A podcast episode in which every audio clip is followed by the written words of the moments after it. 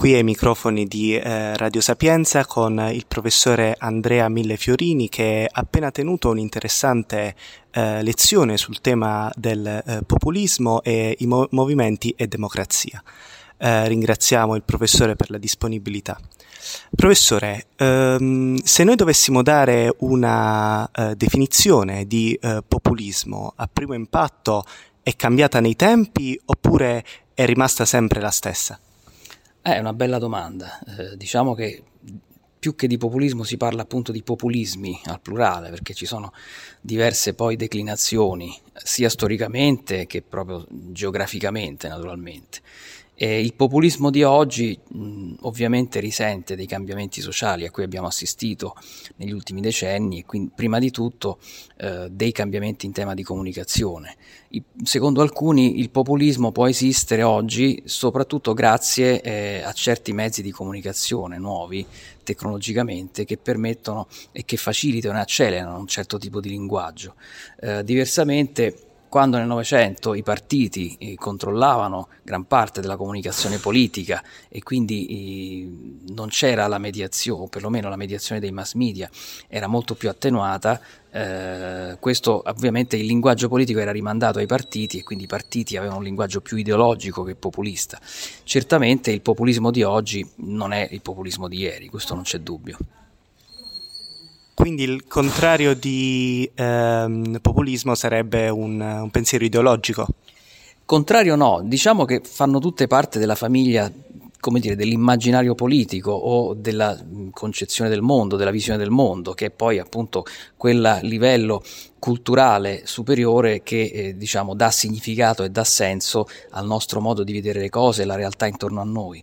Ora, chi sono gli attori che come dire, eh, sono i de- depositari i detentori eh, di questo tipo di eh, visioni, se in passato lo erano i partiti, oggi è un qualcosa di più sfuggente naturalmente, forse è un qualcosa che si costruisce collettivamente, eh, che magari fa comodo a determinati attori, eh, primi tra tutti quelli, quelli, della comunicazione, ma anche a, cer- a certi tipi di eh, figure politiche di oggi e anche probabilmente a certi ehm, soggetti che economicamente intervengono nel dibattito pubblico, nel dibattito politico, eh, ma eh, la vedrei appunto come un, non tanto vedrei una contrapposizione tra ideologia e populismo, quanto una sorta di differenziazione eh, in base ai periodi storici che viviamo.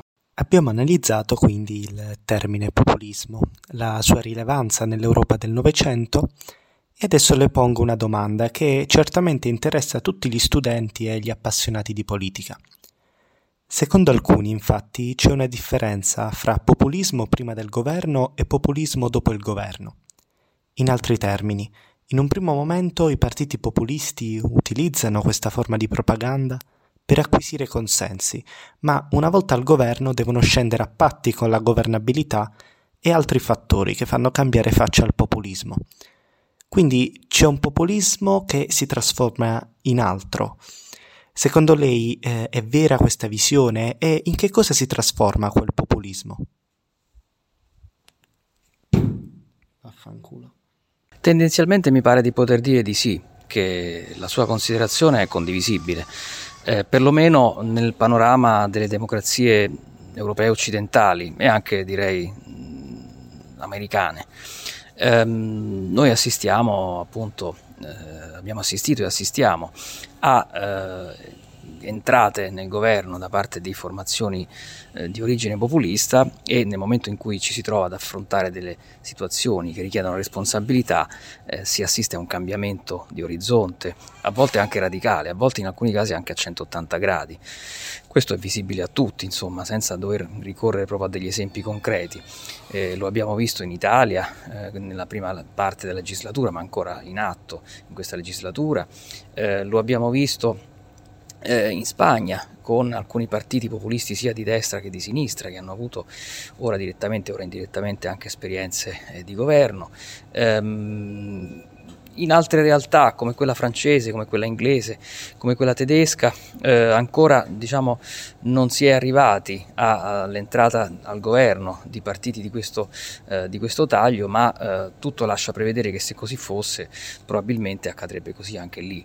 Quindi diciamo da questo punto di vista eh, il, la governamentalità, il governo eh, sicuramente è come dire, una, eh, uno strumento di eh, stemperamento dei tratti più radicali de, di un certo populismo, quindi sicuramente sì.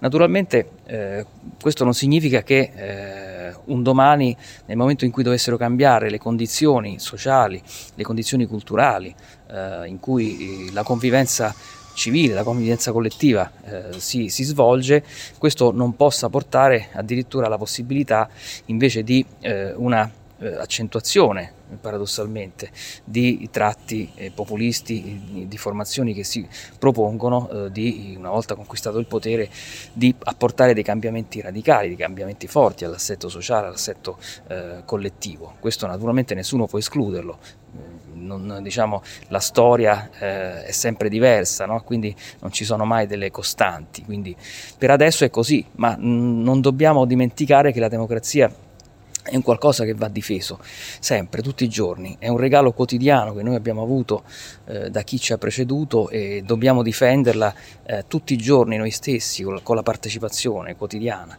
e altrimenti appunto non si sa poi che fine fa la democrazia. Certo, certo.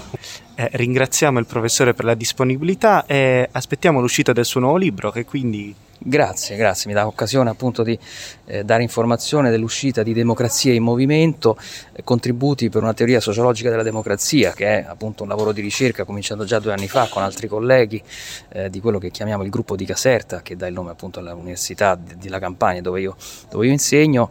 Eh, questo è un gruppo di ricerca che eh, arriverà a questa prima tappa conclusiva, ma che poi proseguirà anche con altri contributi, con altre iniziative. Eh, il libro dovrebbe uscire, speriamo, a primavera, quindi tra marzo e aprile al massimo. Bene, allora tutti noi eh, saremo presenti nelle Grazie. librerie per l'acquisto del Grazie. volume e anche eventualmente qualche presentazione in presenza. Ringra- ringrazio di nuovo il professore. Eh, qui Gabriele Cela, Radio Sapienza. È stato un piacere. Piacere mio, professore.